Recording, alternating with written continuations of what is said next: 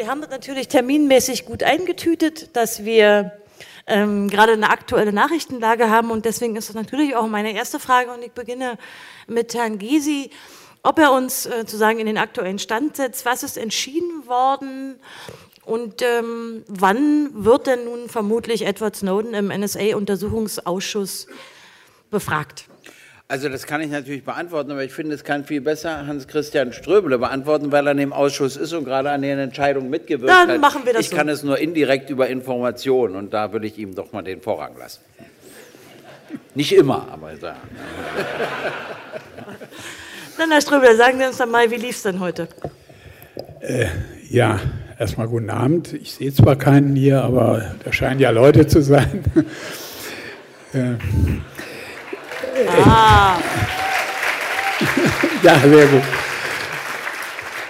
Also in der Tat, äh, wir haben heute bis äh, 14 Uhr, äh, kurz nach 14 Uhr getagt, äh, nur beraten, äh, keine Zeugen gehört und haben uns insbesondere über die Frage auseinandergesetzt, das hat ungefähr zwei Stunden davon gedauert, über zwei Stunden, äh, ob äh, und auf welchen Antrag hin jetzt Ed- Edward Snowden geladen werden soll.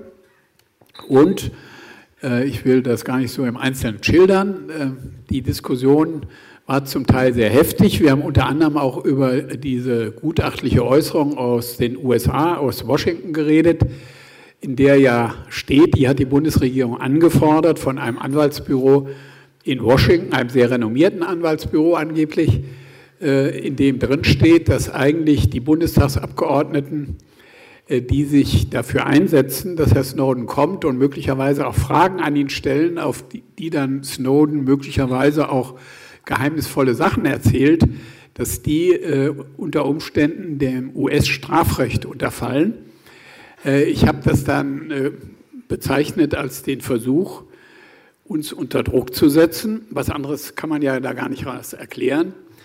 Und dann haben wir ein bisschen darüber gewitzelt, äh, wer nun am meisten Angst hat. Äh, und ich habe dann vorgeschlagen, man sollte dann äh, die politischen Gefangenen aus dem Deutschen Bundestag wenigstens zusammenlegen.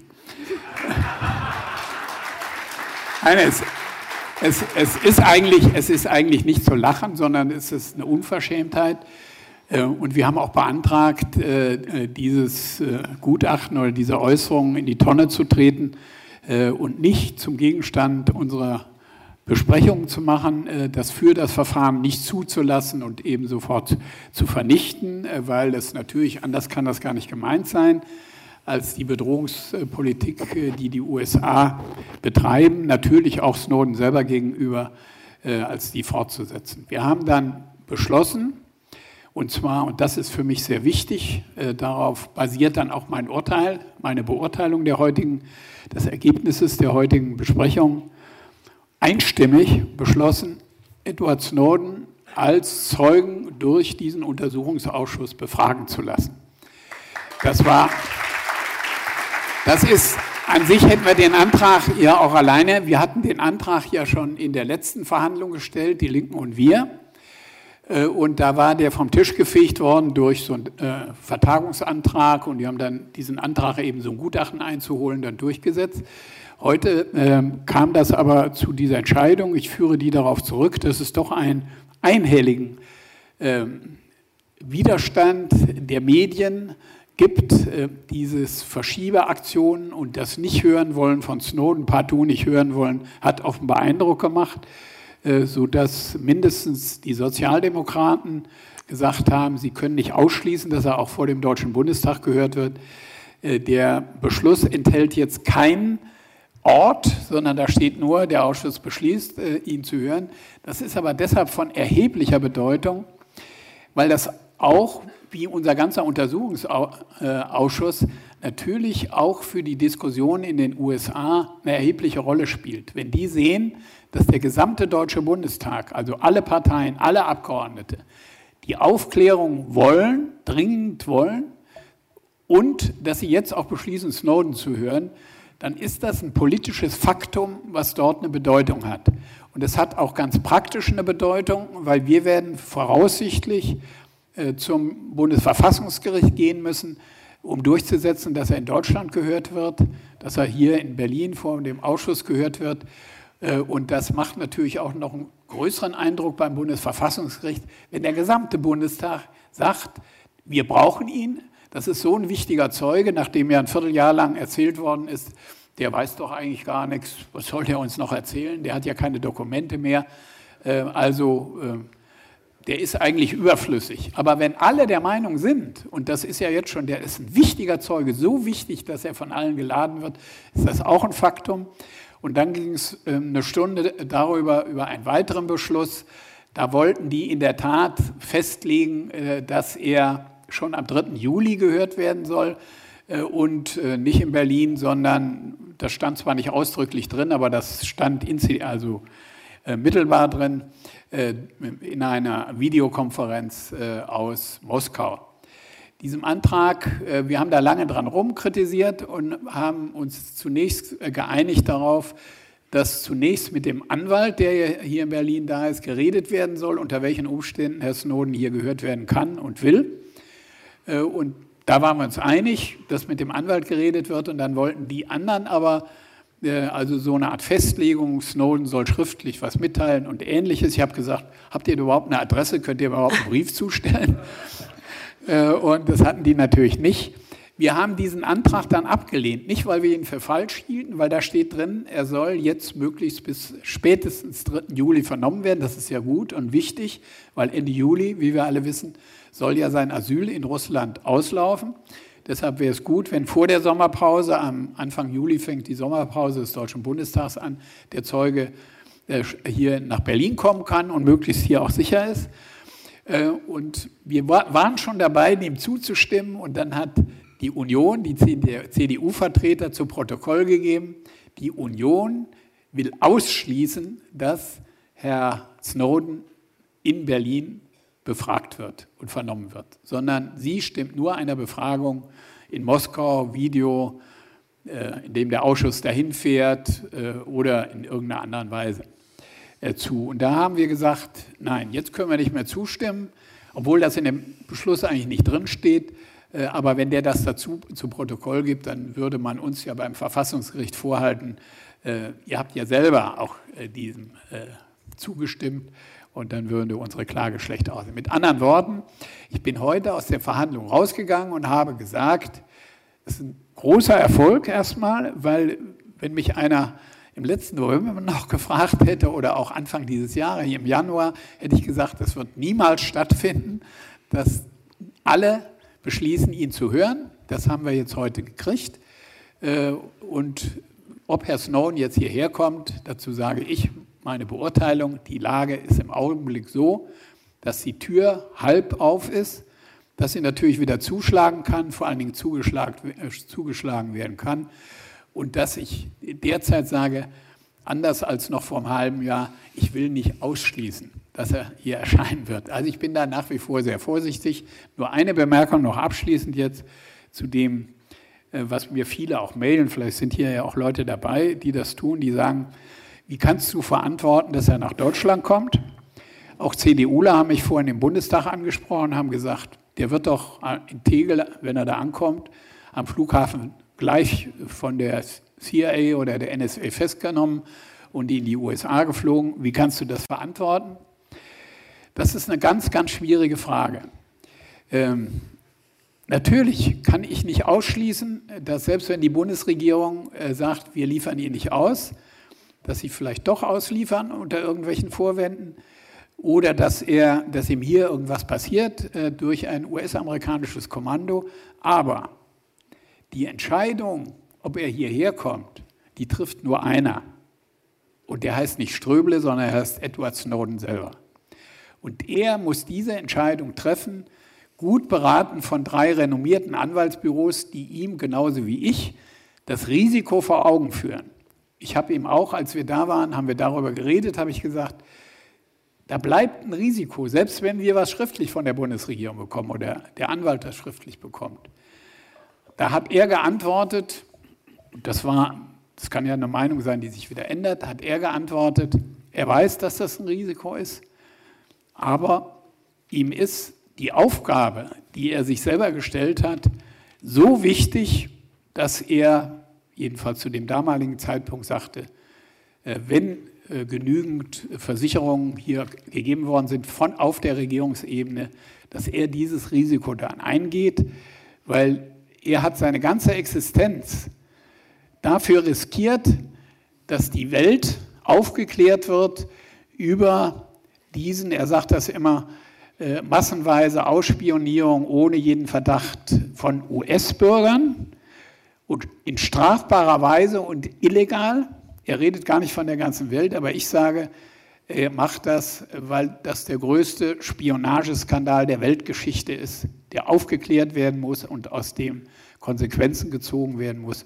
Und wenn, wer, wenn nicht der, kann uns helfen, alles auf den Tisch zu bekommen, damit wir die richtigen Schlussfolgerungen ziehen.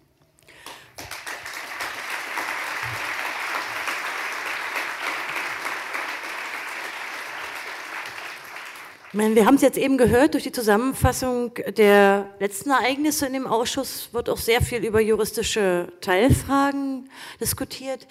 Ähm, ich würde Sie gerne zweierlei fragen, Herr Gysi. Eine ist, wie hoch sehen Sie denn die Wahrscheinlichkeit, dass äh, äh die Amerikaner quasi Greiftrupps schicken im Falle er herkäme oder vielleicht eine Hellfire von der Reaper abwerfen? Und aber wichtiger noch ist mir, glaube ich, die größere politische Einordnung. Wie ist denn zu erklären, dass sich die Bundesregierung mit solchen äh, ganz klaren Einschüchterungsversuchen, gerade auch vor dem Hintergrund, dass Merkel ja ähm, Obama besucht hat und auch über Monate eigentlich eine Nichtreaktion zeigt auf diesen Skandal? Also wie ist die politische ähm, Einordnung neben den vielen juristischen Fragen? Also ich glaube, wir sind an einem Scheidepunkt der Beziehung angelangt. Die USA haben die Bundesrepublik Deutschland, mit der sie, wenn auch gegen meinen Willen, gemeinsam Krieg führen in Afghanistan, behandelt wie ein Feindesland. Sie haben den Bundespräsidenten abgehört, die Bundeskanzlerin abgehört, Millionen von Bürgerinnen und Bürgern abgehört, die ganzen E-Mail-Verkehr kontrolliert etc. Äh, ich glaube nicht, dass wir 20 Millionen des Terrors Verdächtige haben. Hm? Also das Vor allen Dingen ist, nicht so viele Kanzler. Ne? Ja, das ist auch wahr. Aber mal abgesehen davon kommt noch was anderes hinzu, dass Snowden ja noch nie gelogen hat. Und er hat ja nicht nur das bekannt gegeben, was gerade Hans-Christian Ströbele gesagt hat, sondern auch, dass alle Wirtschaftsdaten weitergegeben worden sind. Das ist auch noch Wirtschaftsspionage. Ich sage es nur mal, nicht mal dagegen macht die Bundesregierung was. Und die Kanzlerin hat einen Eist geleistet, nämlich Schaden von unserer Bevölkerung abzuwenden. Und dann haben die nicht so viel Mumm im Kreuz. Die US-Administration sagt, sie treiben es weiter. Sie haben ja zwei Personen ausgenommen. Also sie wollen den Bundespräsidenten, die Kanzlerin nicht mehr abhören, aber alle anderen, ja. Ähm, ob das stimmt, weiß man auch nicht, aber zumindest haben sie das gesagt. Und wir machen nichts dagegen. Und dann erklären die mir immer, das ist eine Frage der Freundschaft. Und da sage ich, Duckmäusertum erzeugt Verachtung. Und Verachtung ist die schlechteste Voraussetzung für Freundschaft. Wenn wir jetzt mal Kreuz zeigen würden, würden wir wenigstens Respekt ernten. Und dann hat jemand aus der Nähe der Regierung zu mir gesagt, ja, was würden Sie denn machen, was würden Sie denn androhen? Und habe ich gesagt, na, das ist doch ganz einfach. Also ich würde mit Obama telefonieren, würde sagen, es geht wirklich zu weit, wir können das nicht zulassen, wir müssen ein No-Spy-Abkommen machen, etc. Und dann würde er sagen, nee, geht nicht, Sie machen das weiter. Und dann würde ich sagen, ja, dann muss ich leider auch zu Schritten greifen. Und dann würde er sagen, welche? Dann würde ich sagen, das Erste, ich ermittle, welche Diplomaten in der amerikanischen Botschaft und der britischen Botschaft direkt dafür zuständig sind und die werden zur Persona non grata erklärt. Dann müssen die innerhalb von 48 Stunden äh, Deutschland verlassen. Das hat es natürlich zwischen NATO-Staaten noch nie gegeben. Das ist ein einzigartiger Skandal. Das Zweite ist, NSE baut gerade ein Riesengebäude in Wiesbaden. Da würde ich sagen, die können das gerne zu Ende bauen, aber niemals einziehen. Da ziehen gesellschaftliche Gruppen ein. Ich lasse doch nicht zu, dass die hier meine Bevölkerung ausspionieren. Das Dritte ist, dass ich die sowieso schädlichen Freihandelsabkommen, so, Verhandlungen sofort aussetzen würde. Es ist nicht so, dass wir keine Druckmittel haben. Verstehen Sie, Deutschland ist ja inzwischen eine mittlere Macht und dass diese Zeichen könnten wir setzen. Aber wissen Sie, das Duckmäusertum geht so weit, die USA haben ja bekanntlich in Deutschland Atomwaffen. Jetzt wollen die die modernisieren. Ich fand ja schon die alten falsch, geschweige denn brauchen wir modernere, kann ich nur sagen. Aber nicht nur das, wenn die jemals eine Atombombe von Deutschland aus starten, die Antwort trifft ja nicht die USA, sondern uns. Und dann kommt noch was hinzu, das ist der Höhepunkt, dass die sagen, 20 Prozent der Kosten soll Deutschland übernehmen. Also da würde ich dem Obama sagen, wenn Sie sie beseitigen, dann bin ich bereit, 20 Prozent der Kosten zu übernehmen. Aber ganz bestimmt nicht, wenn Sie sie modernisieren wollen. Das kommt doch überhaupt nicht in die Tüte. Also ich sage, die müssen mal ein bisschen Kreuz zeigen, ein bisschen Mumm zeigen. Dieses Hörigkeitsverhältnis gegenüber der US-Administration geht mir wirklich auf die Nerven. Und um... Äh,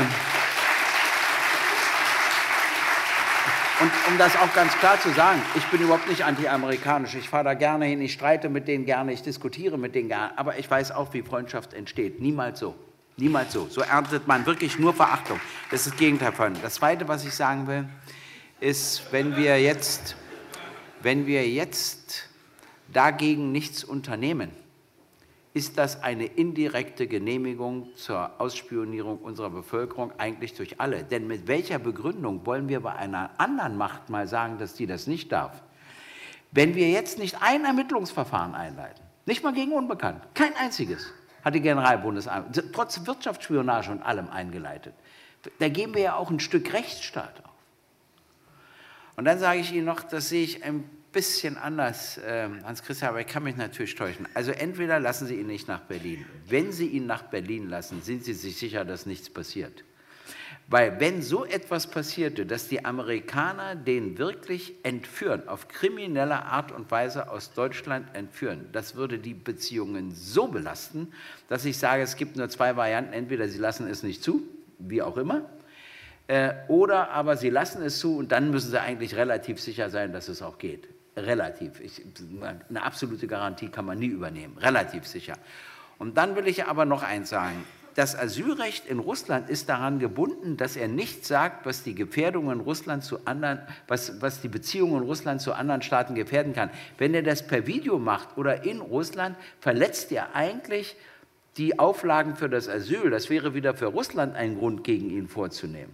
Aber das nächste ist ja folgendes. Wenn wir den wirklich in Russland vernehmen, oder der sitzt in Moskau. Video ist keine Unmittelbarkeit der Beweisaufnahme, spricht also vieles dagegen. Aber es ist auch alles wurscht. Also wenn wir ihn in, in Russland vernehmen, macht er sich doch nach US-Recht strafbar. Der ist ja Geheimdienstmitarbeiter und darf gar nicht erzählen. Wenn der das erzählt, macht er sich strafbar. Und dann sagt die Bundesregierung, Herr Putin, bitte übernehmen Sie den Schutz. Das ist ja wohl das Ergebnis. Das ist doch wohl grotesk bei den gegenwärtigen Beziehungen. Einerseits ist der der Böse äh, in, in Inkarnation und andererseits sagen wir, wir trauen uns nicht, ans Noten zu behüten, machen Sie das doch. Der begeht gerade für uns eine Straftat und der soll ihn beschützen. Na sagen Sie mal, grotesker geht es ja nun gar nicht mehr. Also grotesker geht es ja nun gar nicht mehr.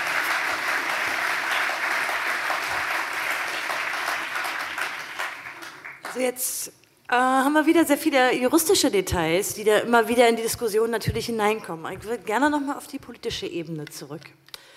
Ähm, nun wird der Bundesregierung auch klar sein, dass es hier nicht darum geht, ähm, ja, die privaten Bürger auszuspionieren, sondern es wird im viel wesentlicheren Maße um Industrie- und Wirtschaftsspionage geht. Ich denke, auch die Bundesregierung wird zur Kenntnis genommen haben, dass das sogenannte Priority Framework, also die Prioritäten, die die Amerikaner bei der Spionage hier setzen, ebenfalls öffentlich geworden ist. Das heißt, das wird auch der Bundesregierung klar sein. Vielleicht, ich meine, äh, Herr Schreiber, Sie haben ja seit vielen Jahren mit der Geheimdienstkontrolle zu tun. Wo sind denn die tatsächlichen Gründe darin zu suchen, dass dieses angesprochene Duckmäusertum auch politisch so umgesetzt wird? Wo ist denn eigentlich der Grund dafür, dass die sich nicht auf die Hinterbeine stellen und sagen, Freunde, jetzt ist aber wirklich genug spioniert. Ähm, wir möchten auf unsere staatliche Souveränität auch in Datenfragen pochen. Wo sind denn die Ursachen? Also wir haben ja jetzt gerade, da haben wir auch im Bundestag vorhin eine Diskussion darüber gehabt, eine aktuelle Stunde von der Linken beantragt, äh, zu, der, zu dem Besuch der Kanzlerin äh, in äh, den USA. Da ist ja das Merkwürdige passiert, äh, dass zwei Tage bevor die Kanzlerin geflogen ist, zufällig ein Gutachten der Bundesregierung, was dem Ausschuss zugeleitet werden sollte, der Ausschuss, nicht wir, aber die Mehrheit im Ausschuss hatte das angefordert, äh, einen Tag vor äh, dem 1. Mai. Wir sollten das eigentlich am Freitag kriegen, also zwei Tage später. Und einen Tag vor dem 1. Mai stand plötzlich die Zeitung so dick voll mit der Überschrift Snowden kann nicht nach Deutschland kommen. Die Bundesregierung hat ein Gutachten erstattet, äh, wonach das juristisch und so weiter nicht geht. Ähm, am nächsten Morgen ist die Kanzlerin zufällig gerade nach, Russ äh, nach Russland, nach, äh, nach USA gereist, um dort Obama zu treffen. Ein Schelm, wer denkt, dass da ein Zusammenhang bestehen könnte. Dieses Gutachten ist nicht im Ausschuss zugeleitet worden, sondern den Medien. Und äh, die Bildzeitung, glaube ich, hat es als erstes dann groß rausgebracht. Und dann kamen die anderen Zeitungen, sodass Frau Merkel ganz freundlich in ihrem Täschchen oder in ihrer Tasche, die ihr hinterhergetragen wird, eine solchen schöne Bescheinigung vorlegen konnte und Herrn Obama sagen konnte, nur Ruhe. Wir haben da gerade festgestellt, der kommt nicht nach Deutschland und da braucht er nichts zu befürchten. Ähm, das unter anderem dieses Ereignis äh, und dann auch der Ablauf dieses Besuches der Kanzlerin in den USA bringt mich zu der Vermutung, weil ich kann ja nur vermuten, ich sitze ja nicht in der Bundesregierung und bin auch nicht in besonderer Nähe zur Kanzlerin. Aber dass da zwei Motivationen eine Rolle spielen, politische Motivation. Die eine Motivation ist tatsächlich, dass die deutsche Bundesregierung mit der US-Administration, insbesondere wenn es dann Vizepräsident oder zum Präsidenten geht, einfach in einer Weise umgeht, wie man sich das überhaupt nicht vorstellen kann. Ich habe schon das ganze letzte halbe Jahr immer wieder kritisiert, dass als die Minister Friedrich und Pofalla im letzten Jahr in die USA gefahren sind, die trauen sich nicht mal eine konkrete Frage zu stellen. Das Verhältnis ist einfach so, wenn dann der Vizepräsident reingekommen ist und in dem Raum ist, dann traut sich der Herr Friedrich nicht mal mehr zu sagen, also jetzt sag doch mal, habt ihr 5 Millionen, habt ihr 20 Millionen, habt ihr 50 Millionen äh, deutsche Kommunikationsverbindungen abgehört, sondern die reden dann so rum, da gibt es so ein Problem, bei uns ist Unruhe und äh, könnt ihr uns da nicht mal so ein paar Informationen geben und so. Also sie fragen nicht mal genau und die Kanzlerin war jetzt dort, die hat mit, offenbar mit keiner Silbe danach gefragt, was ist eigentlich aus dem Fragenkatalog, den die Bundesregierung im Juli vergangenen Jahr, die Regierung, nicht irgendjemand, sondern die Bundesregierung, an die USA geschickt hat, wo eine ganze Reihe von Fragen, die die Öffentlichkeit bewegt haben, wir haben ja auch viele Fragen gestellt, aufgelistet waren mit der Bitte, diese Fragen doch zu beantworten. Dann ist Friedrich hingefahren, dann kam er wieder und die Leute vom Bundesnachrichtendienst haben gesagt, die müssen da ein paar Urkunden runterstufen und dann kriegt ihr die Antworten. Dann kriegt ihr auch die Unterlagen dazu. Bis heute haben wir nicht eine einzige Frage beantwortet bekommen. Und die Kanzlerin fährt dahin und stellt nicht mal die Frage, wann wird die Fragen beantwortet werden. Das heißt, so muss man sich das Verhältnis darstellen, das ist einfach nicht normal. Also wie man mit Leuten umgeht, das ist das eine und das andere was wir nur vermuten können. Deshalb haben wir den Ausschuss auch ausgedehnt auf die Verwicklung des Bundesnachrichtendienstes und der Bundesregierung, dass sie vielleicht in der Tat fürchten, Ergebnisse in diesem Ausschuss, die auch in Deutschland Skandale, Geheimdienstskandale ans Tageslicht, möglicherweise eine Beteiligung, mindestens ein Mitwissen des Bundesnachrichtendienstes offenbaren. Da muss ich natürlich, ich bin nicht so ganz zufrieden mit der Antwort, aber es sind zumindest zwei Ideen, äh, warum diese Duckenmäusertum denn so stattfindet, wie es seit Monaten stattfindet. Ähm, Herr Gysi, würden Sie sich A, diesen Bewertungen anschließen und gleich noch einen obendrauf, wie ist es denn mit den Briten? Es ist ja nicht nur so, dass die Bundesregierung vor der USA unglaublich kuscht, sondern wir haben ja den Skandal auch beim britischen GCHQ, die in Bezug auf die europäische Massenüberwachung durch ihre geografische Lage ja die besondere Position haben, dass ein Großteil unserer Daten nun mal über die Inseln geht. Wie sieht denn da die Lage aus? Da gibt es ja auch einen Fragenkatalog, der nach wie vor unbeantwortet ist. Vielleicht, vielleicht können Sie mal sagen, wie Sie, wie Sie das auch politisch einschätzen? Also man muss natürlich auch ein bisschen die Geschichte sehen. Ähm, es gab ja sehr viele Siegermächte, darunter fünf bedeutende. Das waren die USA, das war die Sowjetunion, das war Großbritannien, das war Frankreich. Und ähm, es sind jetzt bloß vier, ne? Äh, ja, fällt mir gerade auf. Äh, also vier bedeutende, naja, ich würde nämlich eigentlich noch Polen dazu zählen, aber die wurden von der Sowjetunion rausgehalten. Aber wie dem auch sei, und natürlich verstehe ich zunächst eine gewisse Hörigkeit äh, für 1949, 1950. Da saß in den anderen Ländern ein tiefes Misstrauen gegen Deutschland und das kann man auch verstehen und da haben die alles, was sie konnten, natürlich versucht rauszubekommen etc. Aber wir haben jetzt das Jahr 2014 und ich sage noch einmal, sie führen gemeinsam Kriege, wenn ich sie auch für falsch halte. Aber das würde doch völlig andere Beziehungen voraussetzen. Wir haben neue Generationen, die haben ja nichts mehr damit zu tun. Und deshalb geht das nicht. Und ich glaube, dass dieses Duckmäusertum damals entstanden ist und einfach geblieben ist. Ich kenne das ja auch aus der DDR gegenüber der Sowjetunion. Und das war interessant. Das hat die Bürgerinnen und Bürger der DDR immer mehr gestört, dass Moskau entschied, was in Berlin gemacht wurde. Bis Gorbatschow kam. Und als Gorbatschow kam, da hofften sie, die schließen sich den Reformen an und das, da leistete die SED-Führung das erste Mal Widerstand gegenüber der Moskauer Führung, womit sie logischerweise scheitern musste. Also ich glaube, das ist zum Teil historisch bedingt. Und da ist natürlich Frau Merkel auch nicht die Frau, die den Umschwung bringt, sondern das macht sie einfach weiter aus verschiedenen Gründen. Einfach weiter. Äh, das ist auch ein Problem übrigens.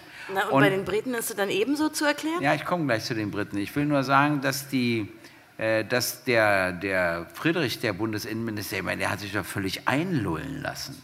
Der fährt da hin und dann sagt ihm einer, ist alles in Ordnung? Und so, dann sagt er, wunderbar, fährt er wieder nach Hause und sagt, ist alles in Ordnung. Der, die, hatten, die hatten bloß vergessen, ihm zu sagen, da hörten die ja noch die Kanzlerin ab. Ich meine, das ist ja eine solche Verarsche, ja. Also ich würde mich ja hinterher so aufregen, sage ich mal. Aber er überhaupt nicht. Und da merkt man dieses ganze Duckmäusertum, was mir wirklich auf die Nerven geht. Bei den Briten ist es so, wir haben natürlich die fünf Eis. Es gibt ja fünf Länder, die äh, politisch und geheimdienstlich ganz eng zusammenarbeiten. Übrigens auch mit einem Trick. Das sind also die USA, Kanada, Australien, Großbritannien und Neuseeland. Und diese fünf Eis machen alles zusammen, sodass sich die, das Verhalten der Bundesregierung nicht nur auf die USA bezieht, sondern auch auf die anderen vier Augen. Das Interessante daran ist nur, dass das, welche Tricks die begehen, bestimmte Dinge sind ja dem Geheimdienst in den USA verboten. Er macht es, wie Snowden sagt, zum Teil trotzdem. Und wenn er es sich nicht traut, dann machen es die Briten. Verstehen Sie, bei den Briten ist das ja nicht verboten in den USA und dann schicken die ihre Informationen wieder an den NSE. Also da wird in einer Art und Weise getrickst. Die tricksen ja auch immer mit der politischen Macht die erfahren ja auch immer nur die Hälfte etc. Und ich finde, es wird an der Zeit, dass wir da mal ein paar grundsätzliche Fragen stellen, wozu wir was brauchen. Und dann darf ich das noch sagen zu unseren Diensten. Es gibt ja vier Varianten. Die eine Variante ist, unsere Dienste haben NSE dabei unterstützt. Dann haben sie sich grundgesetzwidrig verhalten und haben sogar Strafgesetze verletzt. Da muss man ernsthaft mal über ihr Ende nachdenken. Die zweite Variante ist, Sie haben es gewusst und die Bundesregierung informiert und die hat nichts unternommen. Dann hat sie das Grundgesetz verletzt und ihren Eid verletzt. Da muss man auch über vieles nachdenken. Die dritte Variante ist, die Dienste haben es gewusst und haben die Bundesregierung nicht informiert. Na, dann haben sie schon wieder so schwerwiegend ihre Pflichten verletzt, weil sie über sowas natürlich die Bundesregierung informieren müssen. Da muss man schon wieder über ihre Zukunft nachdenken. Und das vierte ist, sie haben nichts gewusst und nichts mitgekriegt. Dann sind sie völlig überflüssig. Dann kann man sie gleich auflegen.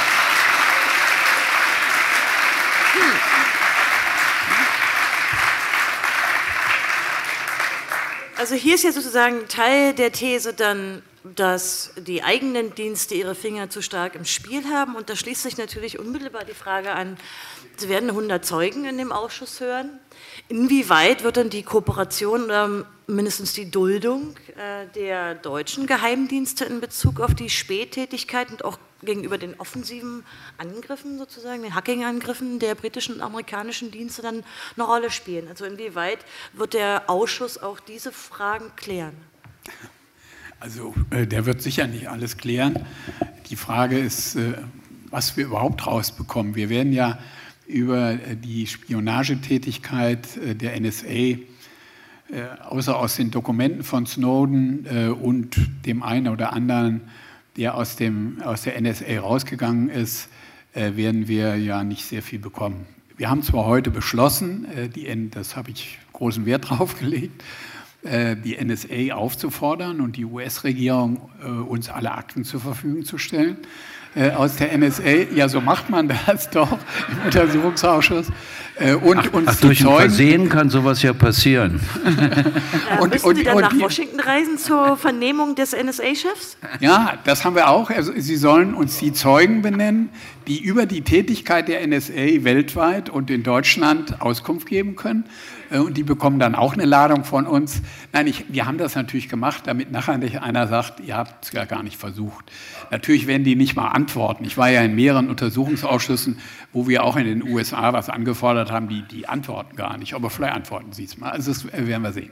Äh, das heißt, und zu Großbritannien muss man ja noch hinzufügen, ich war ja, nachdem ich bei Snowden war, war ich eine Woche oder zwei Wochen später in Großbritannien, dort zwei, drei Tage im britischen Unterhaus und habe mit allen Fraktionen geredet und habe ihnen versucht, da das klarzumachen, was das für ein Skandal ist. Die waren da nur mäßig dran interessiert, äh, weil sie natürlich äh, selber äh, auch sehr, sehr intensiv da involviert sind. Man kann ja zum Teil sagen, ohne die Unterstützung der Briten äh, etwa bei der, äh, beim Absaugen äh, der, äh, der Unterseekabel und der Knotenpunkte da und so weiter, würde das gar nicht so klappen, äh, wie die NSA das gemacht hat. Da haben wir als erstes mal beantragt, dass gegen Großbritannien ein Vertragsverletzungsverfahren innerhalb der EU eingeleitet wird. Weil das ist doch selbstverständlich, wenn die ihre EU-Partner, also jetzt nicht nur Freunde und so wie mit den USA und Alliierten, sondern die EU-Partner in in einer Weise behandeln, mit ihnen umgehen, abhören oder dazu beitragen, dass da abgehört und abgeschöpft wird, dann ist das ein Vertrag, der, ein schwerer Verstoß, eine Verletzung der europäischen Verträge. Ähm, wir haben die Bundesregierung auch aufgefordert, aber wir selber können das nicht, äh, so ein Vertragsverletzungsverfahren einzuleiten. Das ist bis heute nicht geschehen. Äh, also wir werden äh, äh, natürlich als den, als den Schwerpunkt, muss man sagen, in dem wir tatsächlich Zeugen hören können, Akten bekommen, äh, werden wir uns auf die deutschen Dienste konzentrieren müssen. Das ist nicht nur der BND, wahrscheinlich auch der Verfassungsschutz. Da ist ja inzwischen zugegeben, dass sie da X KeyScore und äh, Prism, äh, dass sie das selber auch nutzen. Ich habe jetzt gerade eine Anfrage an die Bundesregierung gemacht. Die sucht nämlich per Internet, die, der Verfassungsschutz, Mitarbeiter, kann man sich melden. Äh, äh, drei Leute suchen sie, die besonders äh, großes Interesse haben und möglichst eine Vorbildung haben äh, für das Auswerten von Datensammlungen. Äh, und da habe ich jetzt gefragt, ob die eben auch da in dem Bereich eingesetzt werden und wer die schult, ob die NSA die schult und so. Äh, da habe ich jetzt gerade eine Antwort von der Bundesregierung dazu bekommen. Also das wird unser Schwerpunkt sein, weil wir äh, über die NSA-Aktivitäten nur sehr wenig, also Snowden hoffen wir immer noch. Und wir haben da auch beantragt, zum Beispiel Herrn Binney, das ist der ehemalige NSA-Direktor, der ist ja hier auch in Berlin vor ein paar Monaten aufgetreten. Ähm, der sitzt im Rollstuhl, ehemaliger NSA-Direktor, der 2000, Ende 2001 äh, aus der NSA ausgeschieden ist und bis dahin äh, in einer großen Fehde innerhalb der NSA war. Die eine Richtung wollte verdachtslos Massen ausspähen und die andere Richtung hat gesagt, nein, wir müssen unsere ganzen Kapazitäten darauf konzentrieren, äh, den Verdachtsfällen nachzugehen. Also wo Anhaltspunkte, Verdacht da ist, da müssen wir das vervollkommen. Er war die zweite Richtung und ist deshalb ausgeschieden. Äh, und der kann uns natürlich sehr, sehr viel über die ganze Entwicklung dieser Programme, dieses Denkens und so bringen. Wir haben auch äh, heute beschlossen, hatte ich auch vorgeschlagen, weil das auch Thema unseres Untersuchungsausschusses ist, rauszukriegen, in welcher Weise deutsche Stützpunkte der USA, also zum Beispiel Rammstein, aber auch äh, Afrikom, das ist ja dieses äh, Afrika-Hauptquartier in Stuttgart, inwieweit die äh, bei den Drohneneinsätzen, den weltweiten Drohneneinsätzen, insbesondere in Afrika, beteiligt sind. Und es gibt einen Zeugen, das konnte man im Fernsehen ja auch schon sehen, der hat an 1600 solcher Killeraktionen mit Drohnen teilgenommen weil er der, der Pilot dieser Drohnen war von den USA aus, also der hat das von den USA mit so einem Stick gemacht.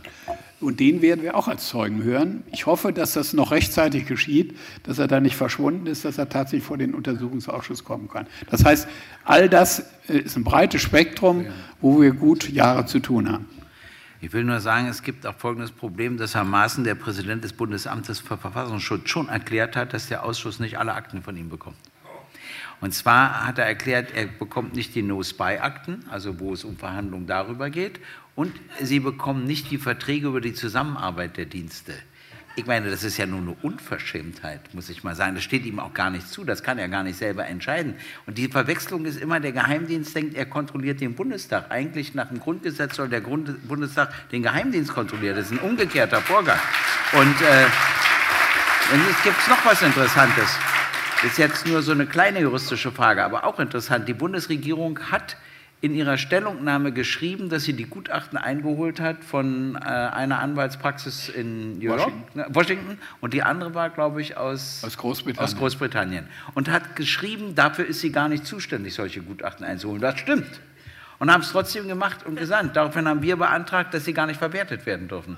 Weil wenn sie nicht zuständig ist, ist es grundgesetzwidrig, dass sie das macht. Das ist nämlich nicht die Aufgabe der Exekutive. Leider hat die Mehrheit im Ausschuss beschlossen, das anzufordern von der Regierung und deshalb meinte sie, sie dürfen es trotzdem machen.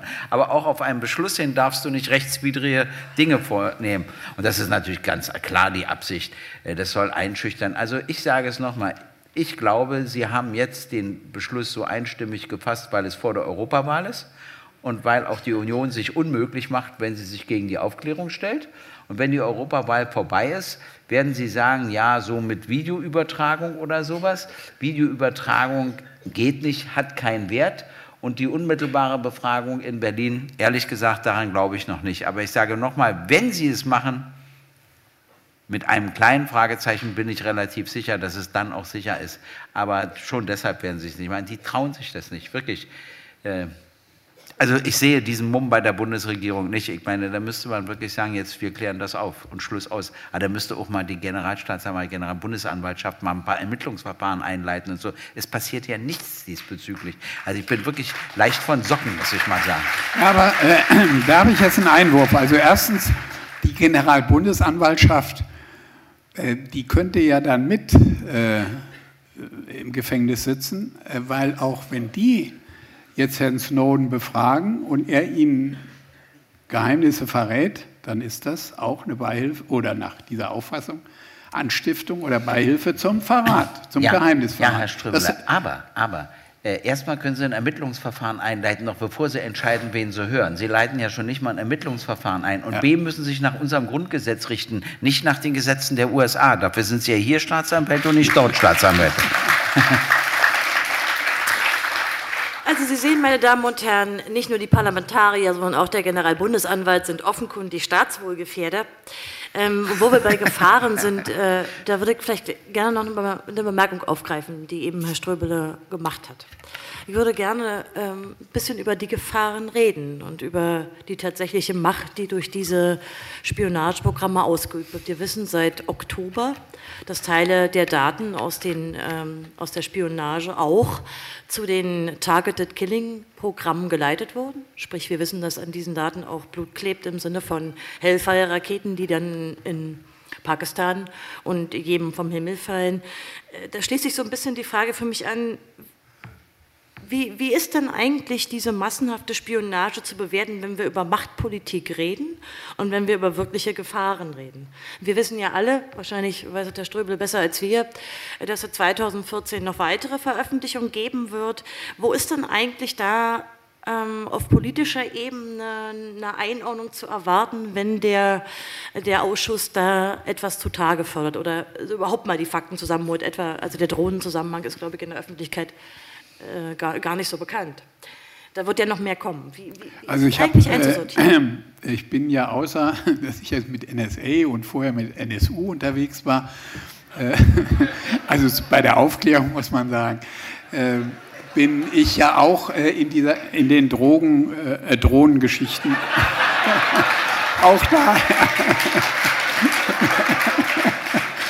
auch bei den Drogen, aber auch bei den Drohnen äh, ständig dabei, versuchen das rauszukriegen. Äh, weil ich wissen will. Äh, Jetzt muss ich doch bei Ihre Verteidigung übernehmen, Herr Ströbele. Er ist natürlich nie dabei, ja, darf ich sagen. Äh, weil, weil ich tatsächlich der Meinung bin, das habe ich schon vor zwei oder drei Jahren gesagt, dass es hier um extralegale Hinrichtungen handelt und dass die nach Völkerrecht, nach dem Grundgesetz sowieso verboten sind und in Deutschland schwer strafbar wären. Das wäre Beihilfe, äh, mindestens Beihilfe zum Mord. Äh, und der Verdacht, äh, dass auch Deutsche durch, mindestens durch Datenzulieferungen an solchen äh, Drohneneinsätze, also Einsätze von Killerdrohnen in Pakistan, natürlich auch in Af Afghanistan, aber auch in Afrika, Jemen äh, beteiligt sind. Dem sind wir schon lange hinterher. Ich habe da, glaube ich, drei, vier Dutzend Anfragen schon im Laufe der Jahre gestellt. Und ähm, die Bundesregierung antwortet da immer auf die Anfragen sehr ausweichend. Aber in einer dieser Anfragen, da habe ich gefragt, kann die Bundesregierung ausschließen, dass die Informationen, die die Bundesregierung zugegebenermaßen an die USA, an die US-Dienste gibt, dass diese Informationen vielleicht nicht von der Bundesregierung gewünscht, aber dann doch auch genutzt werden für äh, solche Drohneneinsätze. Und da hat die Bundesregierung geantwortet, ausschließen können wir das nicht. Da kann ich nur sagen, wer dann noch liefert, der ist schon auch im juristischen Sinne, weil er, das nennt man dolus eventualis, weil er billigend in Kauf nimmt, dass mit seinen Informationen illegale Hinrichtungen durchgeführt werden, wäre damit schuldig. Das heißt, das ist ein ganz, ganz ernstes Problem, dass Deutschland, obwohl das, das bestreitet die Bundesregierung auch gar nicht, nach dem Grundgesetz äh, verboten wäre, dass sie sich daran beteiligen, nach dem Strafgesetzbuch mit hohen Strafen belegt würde, doch äh, daran beteiligt. Das Problem ist, dass wir Einzelfälle, da sind wir auch dabei im Zusammenhang mit pakistanischen Anwälten, einer war ja hier, versuchen nachzuweisen, dass in Einzelfällen, in dem Fall, zum Beispiel Samar heißt einer oder so, dass in dem konkreten Fall eine Information geliefert worden ist aus Deutschland, die dann dazu geführt hat, dass die Drohnen ihr Ziel gefunden haben und ein Menschen oder eine ganze Hochzeitsgesellschaft oder ein Bus voller äh, Menschen oder ein Auto oder äh, getroffen. All die schrecklichen Fälle, die Sie ja auch aus den Medien wahrscheinlich kennen. Da sind wir sehr hinterher und ich glaube, dass das eine genauso wichtige Aufgabe ist, wie diese Massenspionage rauszubekommen und das an. Weil das ist tatsächlich, wenn das so stimmt, Beteiligung am Mord.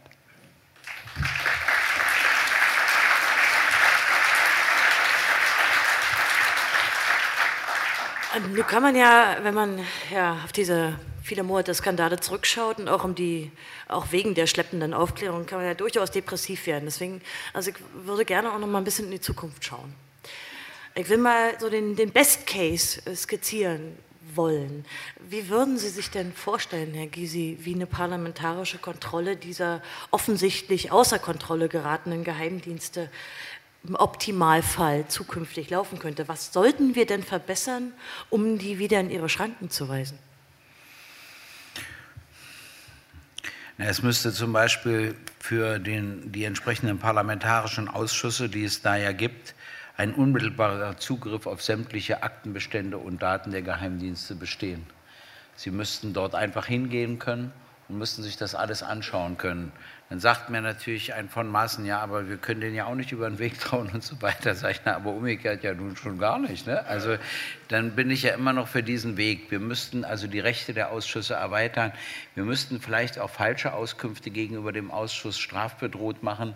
Wir müssten also das Recht einfach ändern, um ganz klar zu sagen, der Bundestag oder die von ihm dafür gebildeten, in geheimer Wahl gebildeten Ausschüsse, die sind für die Kontrolle zuständig und sie dürfen sich dieser Kontrolle auch nicht entziehen. Und wenn sie es versuchen oder machen, dann sind sie, das ist nicht nur disziplinarrechtlich interessant und so weiter.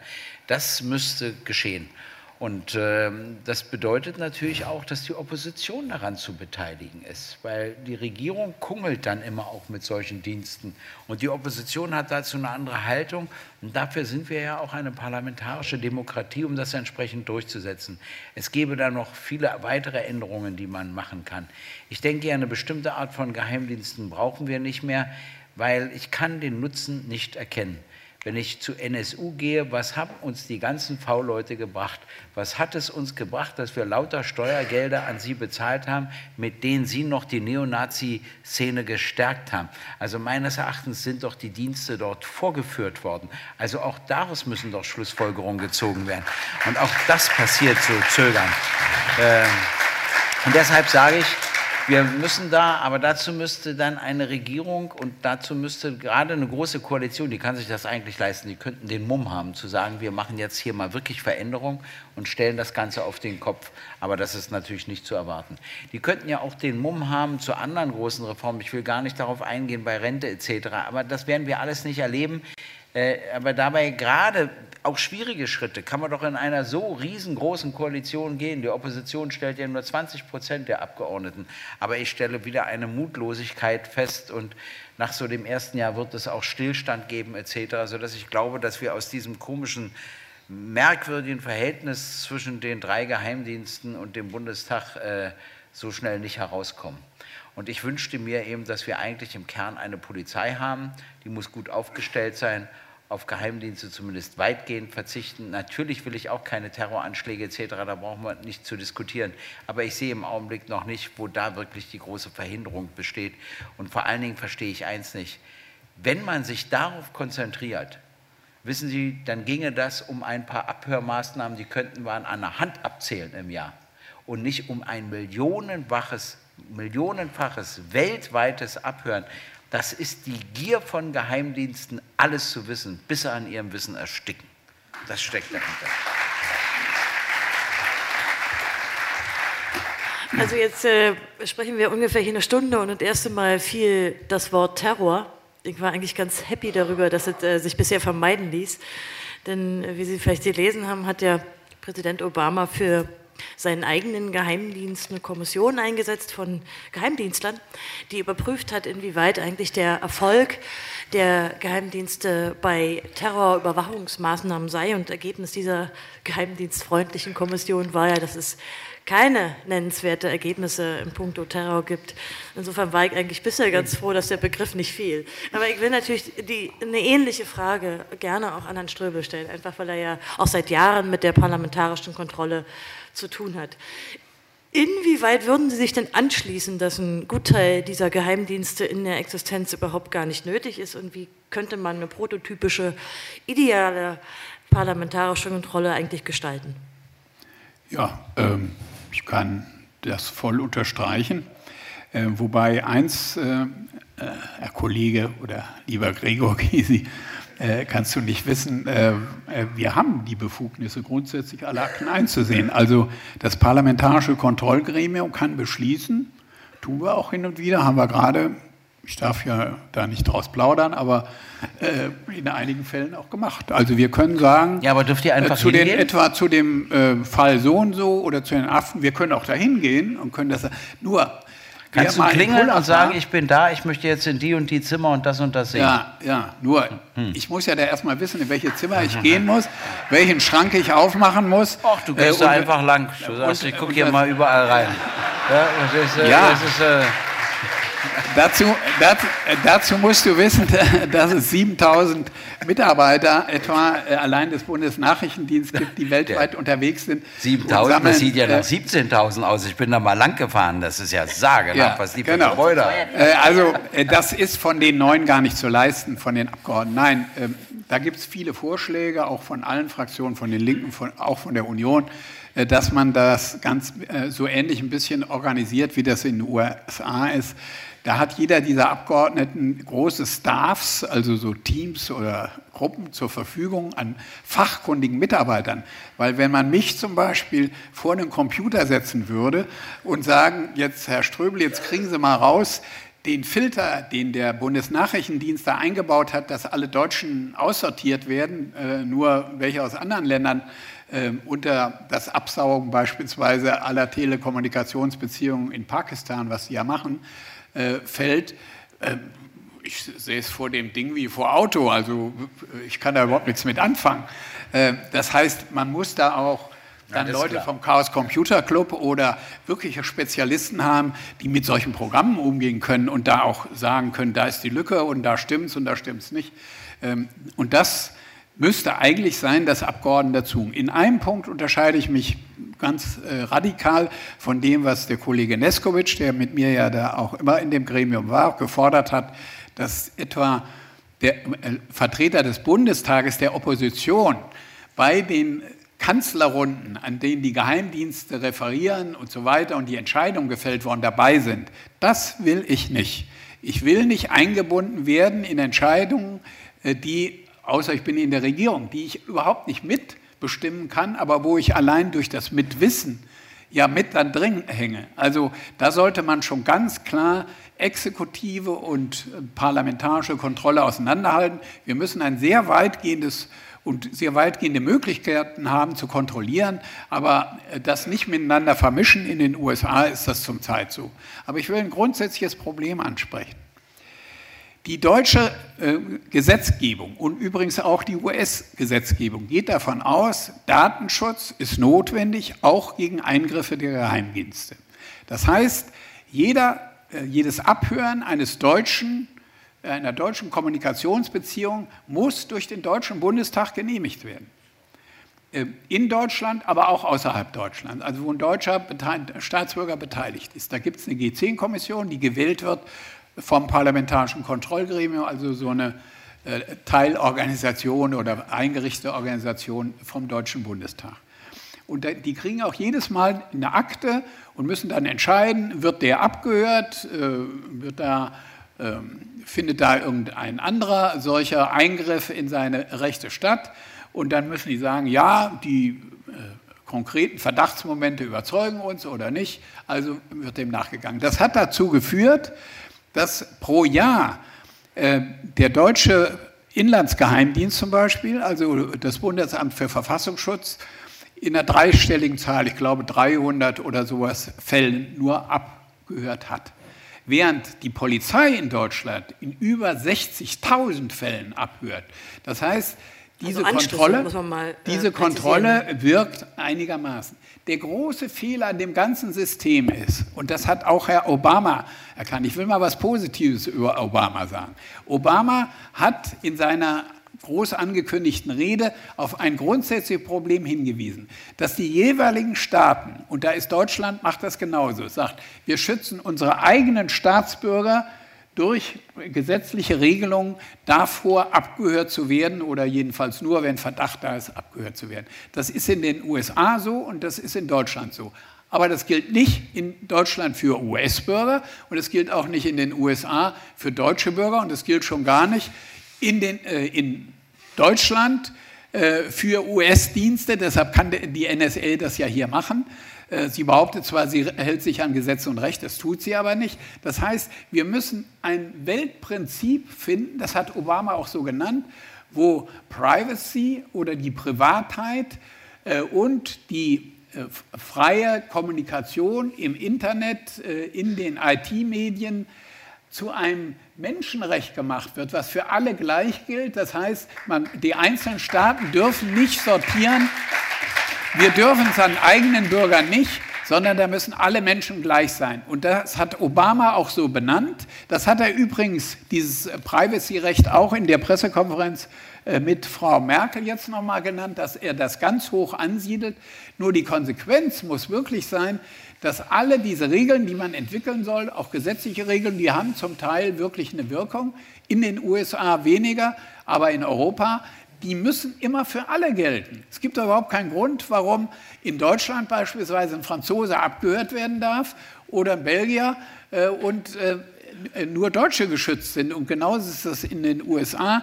Äh, da muss eine grundsätzliche Reform und Veränderung im Denken und im Handeln dann auch des Gesetzgebers, das heißt des Deutschen Bundestages, des US-Kongresses äh, und äh, der anderen europäischen Staaten einsetzen. Letzte Bemerkung.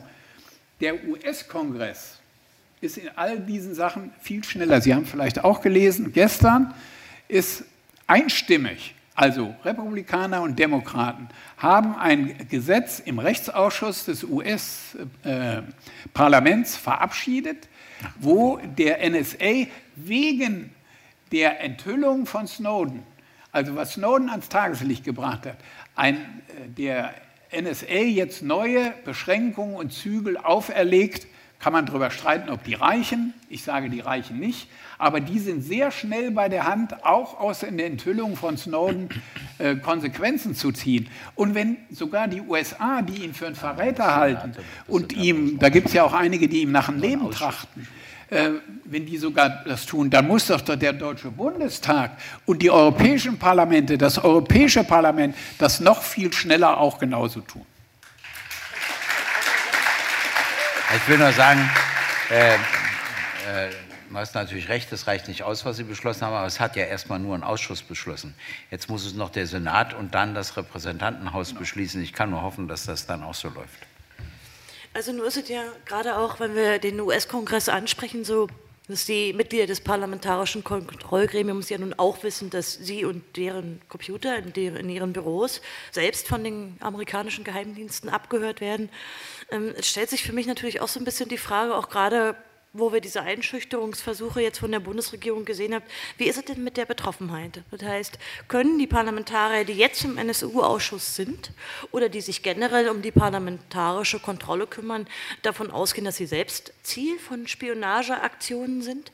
Und die zweite Frage wäre, wir haben ja bereits ähm, eine europäische Menschenrechtskonvention, die ist bereits 1951 von den Briten ratifiziert worden und die garantiert uns ja bereits das Menschenrecht auf eine Privatsphäre und auch mit unseren Familien und engen Angehörigen zu sprechen. Haben wir nicht eigentlich die internationalen Übereinkünfte, wenn wir jetzt mal die USA außen vor lassen, bereits, an die sich eigentlich zu halten wäre? Herr Gysi? Ja, in gewisser Weise haben wir sie, aber das ist ja wieder so etwas, völkerrechtliche Verträge gelten immer zwischen Staaten. Das ist noch was anderes. Das heißt, ein Staat kann von dem anderen Staat verlangen, dass er das einhält und rügen. Und außerdem bindet uns das ja wieder nur in unserem Land. Und dann bindet es unser Land erstmal an die eigenen Staatsbürgerinnen und Staatsbürger. Deshalb ist ja auch wieder das ganze Staatsbürgerschaftsrecht äh, so wichtig. Und da hat Hans-Christian äh, Ströbele völlig recht. Wir müssen jetzt einen Weg finden, daraus ein universelles Recht zu machen, weil es wiederum in der Menschenrechtskonvention nicht zu enthalten ist, weil die Frage so gar nicht stand, 46 ne, ist die verabschiedet worden, 46, 47, stand sie nicht so wie heute. Da muss man eben sehen, dass es eine weitere Entwicklung gibt. Äh, es ist ja auch eine bedeutende Entscheidung des Bundesverfassungsgerichts gewesen, zu sagen, es gibt ein Grundrecht auf informationelle Selbstbestimmung.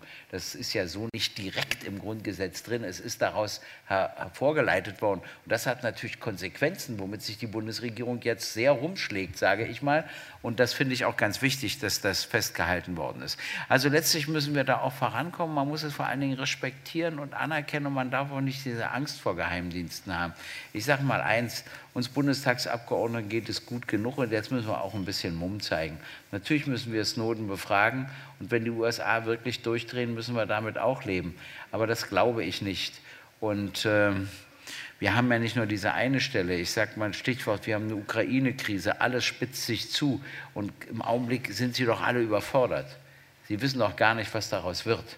Das die Einschüchterung, die wirkt auch gar nicht, nicht, nicht so intensiv, wie sie hätte vielleicht wirken sollen. Richtig, Zumindest und wissen Sie, und Überforderungssituationen, die machen mich immer besonders vorsichtig, weil auch Politikerinnen und Politiker dann dazu neigen, irrational zu reagieren. Und das können wir nun gar nicht gebrauchen.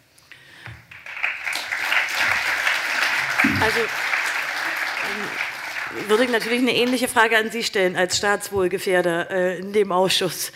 Äh, glauben Sie, dass Sie selbst Abhöropfer sind und fühlen ach so, Sie sich eingeschüchtert? achso, Entschuldigung, das habe ich nicht gesagt. Naja, völlig klar. Selbst wenn ich mit Regierungsvertretern, ich sage nicht, mit welchen telefoniere, sagt er mir, aber Sie wissen, das wird abgehört. ich meine, es ist schon völlig grotesk, ja, sage ich mal. Also er meinte vom NSE. Naja, sage ich, die können ja nicht so gut Deutsch, habe ich ihm dann gesagt. Und ich kann ja auch Berlinern, dann verstehen die gar nichts mehr. Aber, äh, naja. Aber ich will, ich will Ihnen eine Sache schildern. Ich will's Lieber Kollege Gysi, da sind Sie von, von gestern. Ich weiß, ja, die können, weiß, ja. Ich, die Programme nein, von der NSA kann alles. Alles kann alles. Aber ich will auf eine Sache hinaus, das ist wirklich interessant. Ich habe ja zu NSE gesprochen, weiß gar nicht mehr, 14. November oder so. Das wurde ja die Rede des Jahres 2013. Nee, nicht Aktuelle Stunde, es war eine Debatte zu NSE. Und das ist interessant. Ich habe noch nie auf eine Rede so viele Briefe bekommen. Auch nicht die vom 4. November 89. Noch nie so viele Briefe. Ja, aber, aber die Zeitungen schreiben doch immer, interessiert keinen mehr. Ja, ja, passen Sie auf. Und ich kann Ihnen auch sagen, was da passiert ist. Jetzt sage ich Ihnen etwas, was ich ja gar nicht gerne sage. 95 Prozent der Briefe kamen aus den alten Bundesländern. Nur 5 Prozent aus den neuen. Ich weiß natürlich, woran das liegt. Die Neuen sagen auch nur, ob uns die nur abhören oder die nur abhören sollte. Da ist so eine gewisse Gleichgültigkeit da, sage ich mal. Äh, das sieht im Westen glücklicherweise noch anders aus. Aber vor allen Dingen ging es denen um die Frage der Souveränität. Wann sind wir endlich ein voll souveränes Land, das sich auch entsprechend benimmt? Und damit und damit habe ich ein, in eine Seele getroffen, denn ich habe nie so viele Briefe aus Bayern, aus Baden-Württemberg und so weiter bekommen von Leuten, die auch sagten, ich bin überhaupt nicht links, aber es hat endlich mal einer gesagt, und zwar also, die machen da gar nichts vor. Das hat mich äh, schon auch beeindruckt und beschäftigt und deshalb denke ich, dass es so auf Dauer nicht weitergeht. Die Bevölkerung interessiert sich schon dafür. Mhm. Äh, zwar unterschiedlich, aber sie interessiert sich so, schon dafür.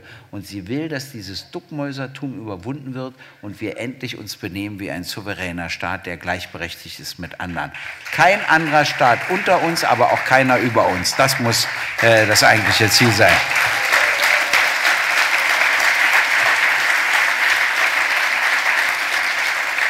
Ich meine, das sind hohe Erwartungen, äh, die Sie da erfüllen müssen in dem Ausschuss. Genau. Äh, nein, äh, ich wollte auch noch was zu der Rechtslage sagen. Es stimmt ja, wir haben in der Europäischen Union durchaus ein solches Grundrecht. Es ist ja keine Verfassung geworden, ja. wie wir wissen, aber wir haben ein solches Grundrecht verankert. Das Problem ist, dass die Europäische Union, der Europäische Rat ja viele Verordnungen machen die berühmten Gurken und die Bananen und weiß ich was alles. Aber eine Umsetzung dieses Grundrechtes, das jetzt den einzelnen Staaten die Pflicht auferlegt, solche Gesetze und solche Gesetze zu machen, das haben die mal angefangen äh, und zwar nach dem Skandal Echelon. Das war auch schon mal ein großer Spionageskandal an 2002 oder so. 2001. Ja, 2001, 2002. Und da hat äh, auch das Europäische Parlament eine Kommission eingesetzt, die haben Gutachten gemacht. Und da hat das angefangen. Das ist dann durch den 11.9. irgendwie alles in die Schublade gewandert, äh, weil sich keiner mehr äh, traute, da irgendwelche Forderungen zu stellen. Das heißt, wir müssen zu einer Umsetzung der bestehenden äh, Möglichkeiten, die bereits die Europäische Union vorsieht, die muss allen Staaten auferlegen, ein Datenschutzgesetze und zwar auch für die Geheimdienste vorzuschreiben. Das tun sie in vielen anderen Bereichen. Also Vorratsdatenspeicherung ist ja nur ein Bereich, wo sie den, der ganzen Telekommunikation äh, per Verordnung alles Mögliche aufdrucken, äh, also die Speicherung aufdrücken wollte. Äh, und äh, das sollten sie mal in diesem Bereich machen. Wir sollten sagen, jeder Staat soll das machen. Das ist der eine Weg. Und der andere Weg ist, da haben wir jetzt überhaupt noch nicht drüber gesprochen. Ich bin dafür, dass Edward Snowden hierher kommt, aber nicht nur, weil er in Untersuchungsausschuss aussagen muss, sondern weil ich meine, dass wir alle, die ganze Welt, Edward Snowden was schulden. Wir sind bei ihm hoch verschuldet. Er muss ein, er muss, einmal mal zu Ende sagen, er muss einen sicheren Aufenthalt hier bekommen. Erstens, weil er sich verdient gemacht hat, weil er seine ganze Existenz für uns alle aufs Spiel gesetzt hat. Das Zweite, ganz Wichtige ist aber, weil wir zukünftigen Whistleblowern Mut machen müssen. Genau der umgekehrte Grund, der umgekehrte Grund, äh, den, der umgekehrte Grund, den, warum die NSA und die CIA und deren Chefs und die ganze Sicherheitsbranche in den USA so sauer ist und ihn sogar auf, der eine hat ja schon gesagt, er will ihn mal auf die Liste äh, der Drohnenziele setzen.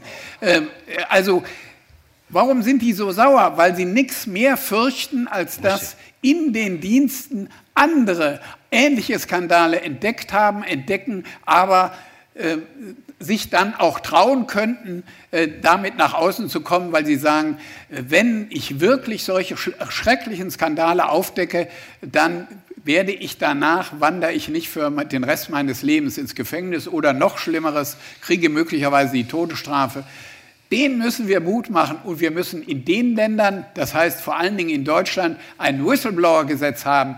Wir haben eins schon vorgeschlagen. Wir müssen eins machen, was auch für die Nachrichtendienste, auch für den Sicherheitssektor gilt, wo wir sagen, unter denen den Voraussetzungen muss sich jemand an die Geheimnisse nicht halten, wenn er damit Schlimmeres verhindert. Das muss in die Gesetzgebung eingehen.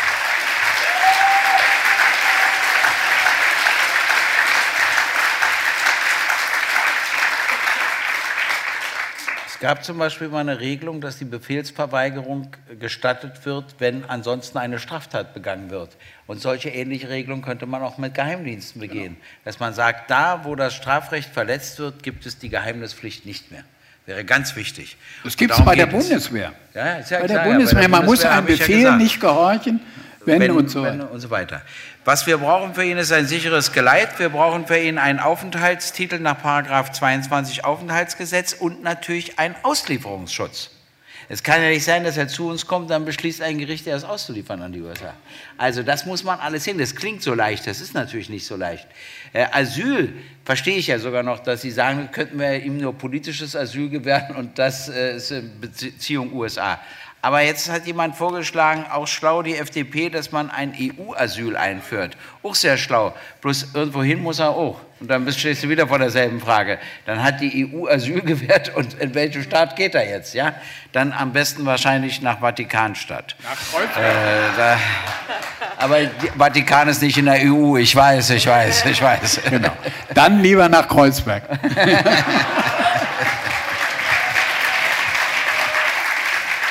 Aber dem Papst trauen sie sich nicht, Snowden zu klauen. Das ist der Punkt. Aber da haben Sie bei Kreuzberg ja keine Hemmung. Snowden-Papieren, dass selbst der Vatikan abgehört wurde. Äh, meine Damen und Herren, vielen Dank dafür, dass Sie bei dem ernsten Thema auch äh, ein bisschen Humor gezeigt haben. Ich glaube, wenn man noch wenigstens über diese Geheimdienstmafia ein bisschen lachen kann, dann ist noch nicht alles verloren.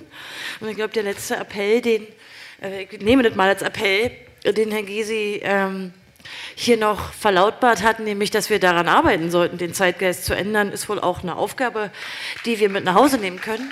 Und zu guter Letzt, zu guter Letzt möchte ich mich bedanken bei der Helen Panke, die diese Veranstaltung für Sie organisiert hat. Und wir laden ein, im Biergarten noch das eine oder andere Gerstengetränk zu sich zu nehmen. Und ich bedanke mich sehr bei Christian, Hans-Christian Trömler und bei Gregor Gysi für ihre engagierten Beiträge.